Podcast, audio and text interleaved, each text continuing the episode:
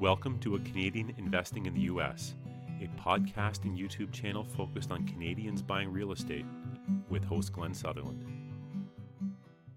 Welcome to another episode of A Canadian Investing in the U.S. This week, my guest is Linda Labbe. Linda, tell me a little bit about yourself. Um, I'm 68. I'm a grandmother, and um, I used to I teach karate, and I'm only going to teach for two more years. So I was looking for something to do in my retirement Yeah. that would allow me to travel, meet cool people, and and interact in a useful way in different communities all over the world, and not have to pay for it. How do you do that? I find investment properties in the states, and I get to travel all over the world. Yeah. In fact, this year, um, my business is sending me to England for ten days. That's awesome. I have three meet and greets um, organized and advertised, and because of the investment climate in England, we're thinking that a lot of people that may have been investing in the mainland Europe will be pulling their money back out and might be open to uh, being JV partners yeah. and heading this way because that way we can use uh, my existing LLCs. They don't have to worry about structure and they can just be uh, flip the money rather than flipping houses. So we're going to go into areas, set up meetings, and see what turns up. That's that sounds so much fun. Well, yeah, and I'm not paying for it yeah. because it's being I'm using pre-tax dollars, of course. Right. Exactly.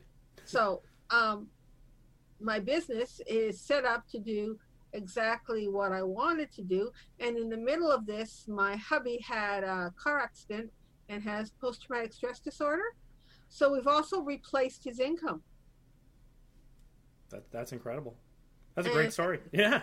It's it's super and it just takes people give up on themselves too easy in this business. Or they try and be somebody else. They go to a meeting and talk to a famous person and try and do exactly what that person's doing. And guess what? It doesn't work. You know why? Why? They're not them. And everybody brings to the table a different set of skills. And if they don't develop their skills and have a reason for doing this that is bigger than the reasons for not, they're not going to do it. Yeah. I want to travel. I have been to so many cities in the States. I have met people and I've seen the real throb of the city, not the tourist attractions in the malls. Yeah. In fact, I haven't seen any malls. I hate them. I'd rather find the little wee out of the corner place that the locals go to than Yeah. tramps around the mall with a million other tourists. Right. And, and we found a place that we're going to put a second home for the winter, but we're only going as far as Dayton. Yeah. There's a little town there called Yellow Springs, and it's just like Niagara on the Lake. Really. That sounds awesome. Oh yeah, everybody should go there if they get a chance. It is absolutely cool. They say they still sell tie dye T-shirts at stalls, and when you um, do work on a house there, you don't put in granite countertops and take down the wallpaper. You leave the wallpaper if it's not damaged, and you put laminate countertops because they want the '70s look. Oh, oh, okay. I was thinking you're going the angle because I've always heard to just depending on what area you're in to not over renovate, right? Because sometimes you go and put the granite countertops in, you put like hardwood floors, and it doesn't change the rent at all. It's still the same price. Uh, but this is different. This is for like the the whole the whole the the, The the, theme. whole town yeah. is 70s parked Yeah. down to the tie-dye t-shirts. And when you renovate you keep in the spirit so the funny wallpaper with the little floral squirrels stays on the walls. You don't strip it off. So it goes with what we're talking about today which is how to find a place and not only do you need to find the place, you need to research the place you find so that you know exactly what you need to do with your renovation in that place. Yeah. So does it matter since we're going to start right into this? Does it matter to um, if we're doing a flip or a burr or a, any of the different kinds of you know lease options, rent to own, whichever method you're doing? Does it matter what market we go into? Is there certain markets that are better than others? It matters, but not in the way people think it does. Okay. For example, if you're going to BRRRR, you're going to be renting and you don't want to be in a state where you have to pay people to leave their your property if they haven't paid your rent for six months. So you don't want to be stuck in a state state where you have to do cash for keys. After you evict someone, you pay them to move because they didn't pay the rent for six months. Right. Or you're forced to take the roof off the house to get the squatters out. So you want to check the laws, and you don't want to be doing a $500,000 flip in a neighborhood where all of the other houses are worth $100,000 and this is the one huge big house in the neighborhood because your target market is probably very small. Yeah.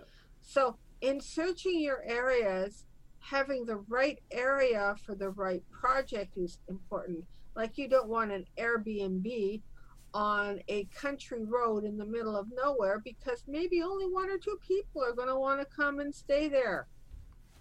Yep. So, um, or unless you're uh, in a tourist area and it's a log cabin on a mountain and people want to stay there.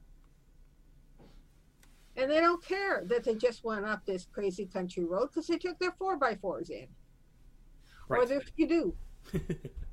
so what's wrong in one area is right in another area. So you have to decide what you want to do. You have to do some research. For example, if I'm going to flip, I like to flip a house that's in the middle value of that zip code. So if the numbers in the zip code go from a hundred to three hundred thousand dollars, my flips are going to be in the hundred and fifty thousand dollar range.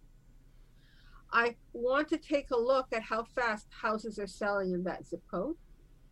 Um, uh, and if they're selling in 120 days, I probably don't want to flip there. No, because once you're done, you're going to be your holding cost is high on a fix and flip loan, so you're going to be paying that for you could Six blow months. like ten grand or more on uh, just your just your interest costs. Yeah, just carrying. Yeah. Um, I want to be in an area where um, the houses are selling in less than 60 days 60 days being the top because the problem people make is they do a flip in september and they take a look at the numbers. And they go wow the houses are selling here in 30 days in july and august. And they start their flip in september. It's going to take three months to do october november december. Mm-hmm. their house is going to hit the market in january. And they never think that the market in January, the comps and everything they had are not going to be the same unless they go back a year, take a look at the summer stuff a year before, the winter stuff the year before, figure out what the difference is and apply it to what they have now. Right. And in some areas, it's okay. For example, if you're in Detroit or Dayton or um, Indianapolis or Cleveland, uh, especially Cleveland, they get snow in the winter, just like you do in Toronto. Who wants to pack and move in a blizzard? Voluntarily. It's yeah. not going to happen. And not many companies transfer people in the middle of January. No. So if you can have your house ready for the 1st of December, you have a chance because there are some January transfers.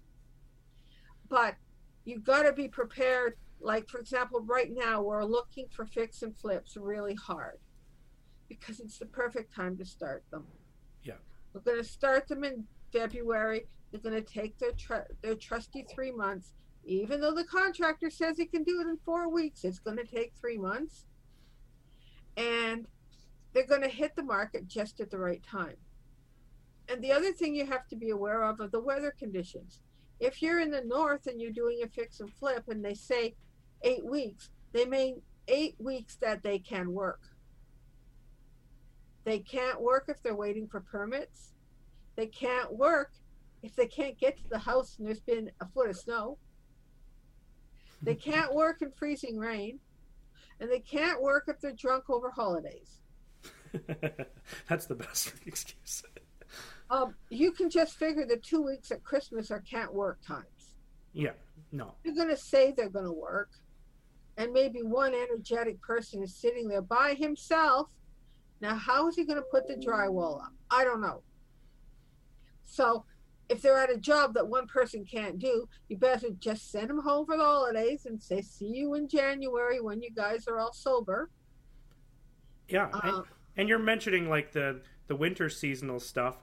There's the opposite of the summer seasonal problems in the South, right? Yes, in the south, if it's 104 degrees out and they got to do the roof, or 110 degrees out and they got to do the roof, they can't do the roof because they cook. Even the spray painters don't work really well at 110 degrees. In the north, we can put heaters in our houses, make sure the heat's on, but in the south, if they've got outside work to do and it's too hot, um, they do cement, not asphalt, for their driveways. Probably for that reason, they can get it down pretty fast. But you know how fast you have to put cement down if it's 110 degrees? Ah, yeah, I can imagine. And how smooth you're not going to get it? They have to put water on top of their stuff that they're putting down in order to keep it damp enough to work with it. so you have to be aware of the conditions in your market. So when you're you're you're brand new and you're starting out, um, work in packs. Because the other thing is, if you're one investor and you're going to do one house a year, how much impact do you have on your nice contractor? If you're working with a tribe and there are 20 of you and you're going to do 10 or 15 houses a year, as many as the contractor can cope with, don't you think he's going to treat you better? Yep. Yeah. Um, too many people think that they have to work by themselves, and you'll have one person that's really great on the phone, and another person that stumbles like a bumbling idiot. Let's get a great person on the phone, and the bubbling idiot is probably good with math and can run super numbers and does great online research. Do what you do, partner up with people that do what you don't do, um, and you can probably do one, become a specialist and do one thing really, really, really well. So do it and market it. Yeah. Um, play to your strengths and learn to do the things you're weak in better, but don't have your whole business reliant on something you can't do because you're going to learn. Like if you can't talk on the phone, don't stop. But if your business is reliant on you talking on the phone, you best find a mouthpiece while you're being bad. and then practice with your grandma, your grandfather, your aunts and uncles, and every single friend on your Facebook page. Yep. So shoot blanks. Yep. And then when you're good, I mean, my puppy is wonderful. You can practice with her anytime. It's a Shih Tzu loves people talking to it. but if you can hold, if you've got a two-year-old, two-year-old, practice with them. And if you can hold their attention with your voice tone, you know you've got it. If you're talking in a monotone, the person on the other end is going to hang up. Yep. Doesn't matter how much you've got to say, you need at least two minutes talk time.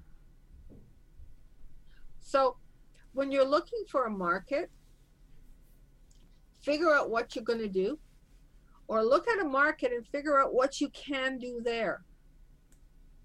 And search out 10, 20 markets, not just one. Don't say, I am going to go here.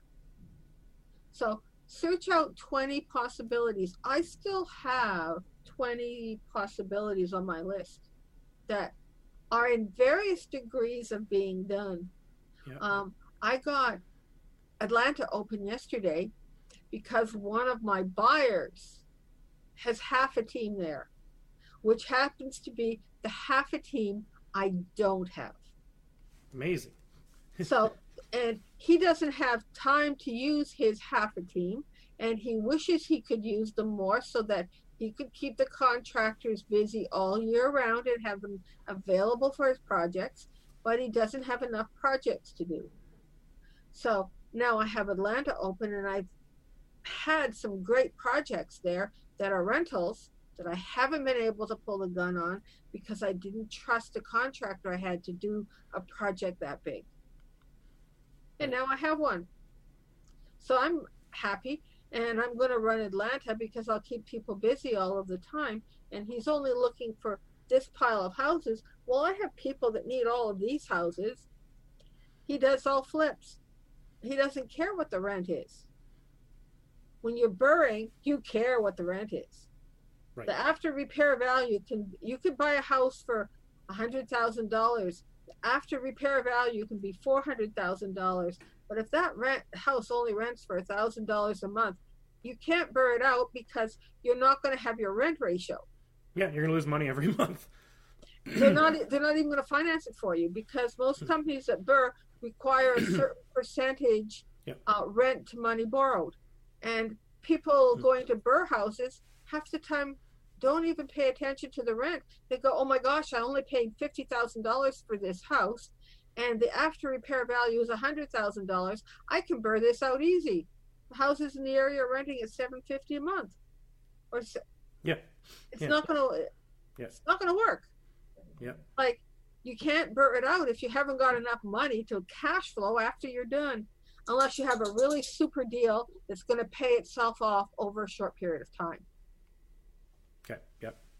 So if you get a, an owner finance, it's a super deal, and you're using almost all of your money to pay it off because you've got a really good interest rate.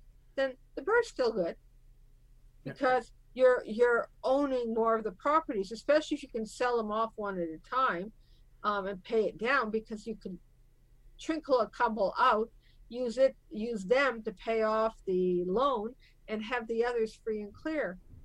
One of our favorite strategies is to buy two duplexes at a time. Finish them. That's, yeah. Okay. Go ahead. Let's say you pay sixty thousand dollars all in for two duplexes that are renting at four fifty a month aside. Yeah. So one duplex is renting for nine hundred dollars a month, and you have thirty thousand dollars cash in. Yes. That house will sell as a turnkey property, probably fifty thousand dollars, and the buyer will be pretty happy with that. Yep. You take the fifty thousand dollars, you apply it to your loan, which was sixty thousand dollars. You now own your next one with ten thousand dollars in. Why Yep. burn out? You've got ten thousand dollars in a property that is paying you nine hundred dollars a month. Or burn out and take the profit. Yeah. And you don't pay taxes on profit. Yep. So there's so many things that are creative that you can do with this business. That's what makes it exciting. So we're looking for a place. We've got our 20 places.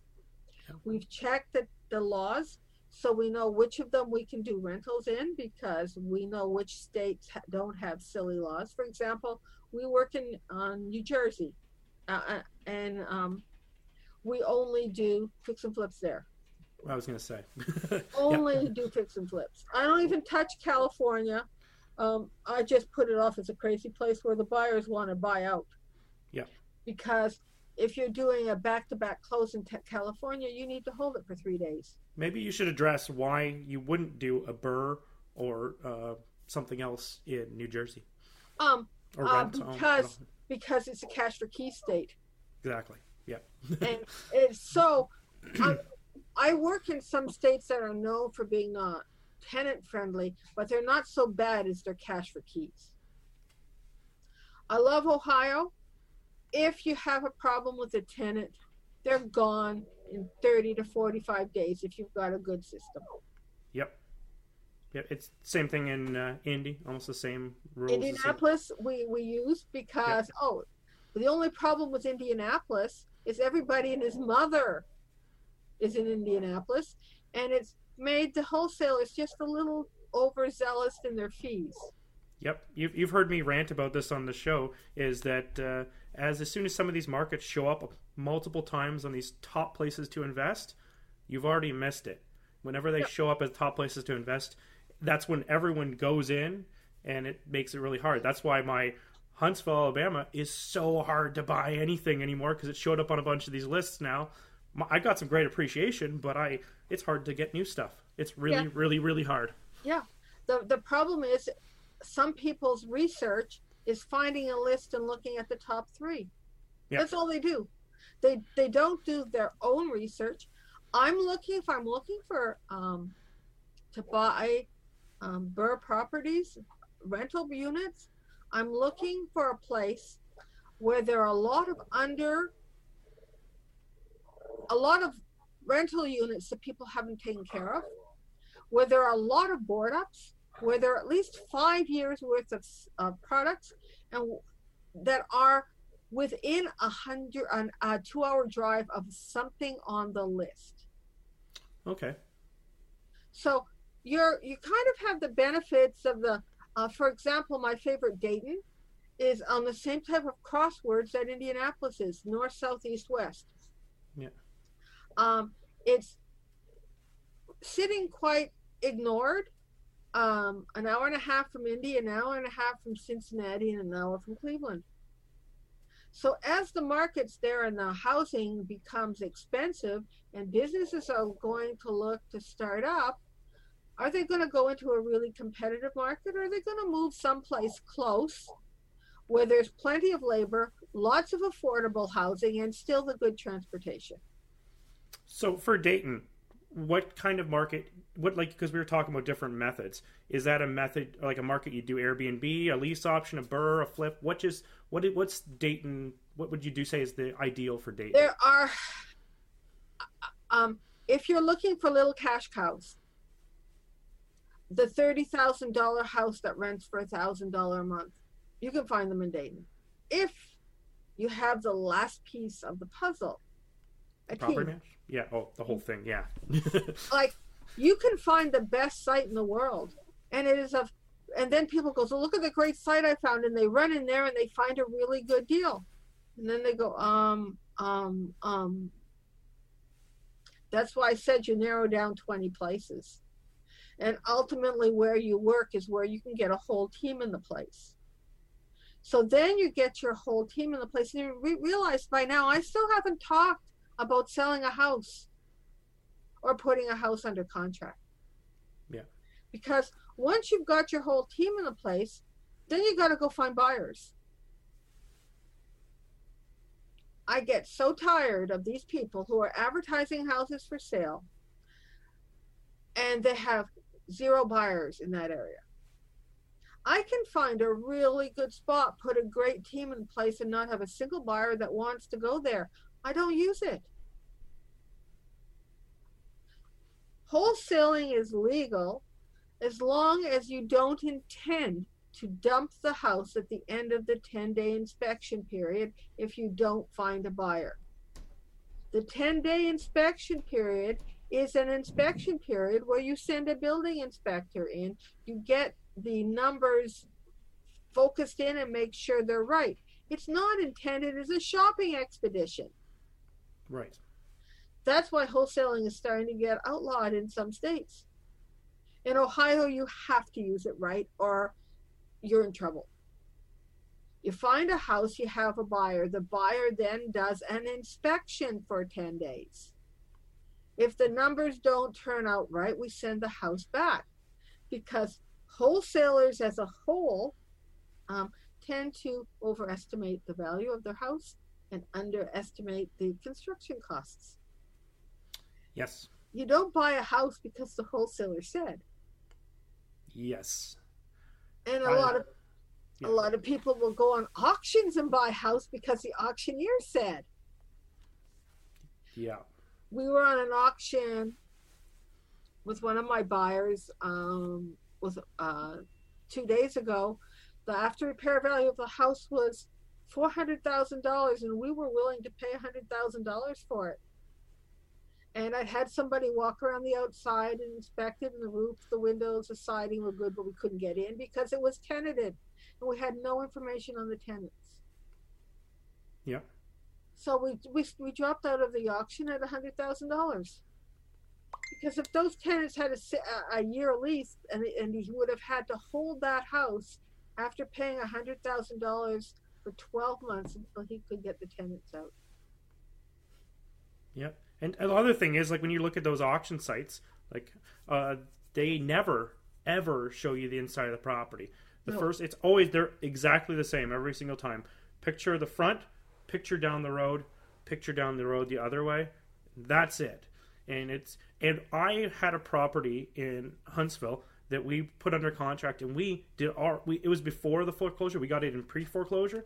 Went through, did our whole due diligence, found out the foundation was crumbling, and because it was a mansion, hundred thousand dollars to rebuild a foundation inside of the other foundation, and went to auction and sold for like two hundred thousand dollars, and we're like, the after repair value is like three hundred and something. I'm like, they're done. Whoever bought it, it's done. But they didn't know. They they, would, they had to buy it randomly from this auction site, but they didn't have the ability we did to get in there ahead of time. But oh my, my my value my my if I'm doing auctions is one quarter of the after repair value. okay. So if I end up with a surprise, I'm not done. I have even i- if, if someone had bought that house for one quarter of the after repair value, that would have been maybe eighty thousand dollars. Even if they had the hundred thousand dollar, they wouldn't have made a pile of money, but they wouldn't have been done. yeah.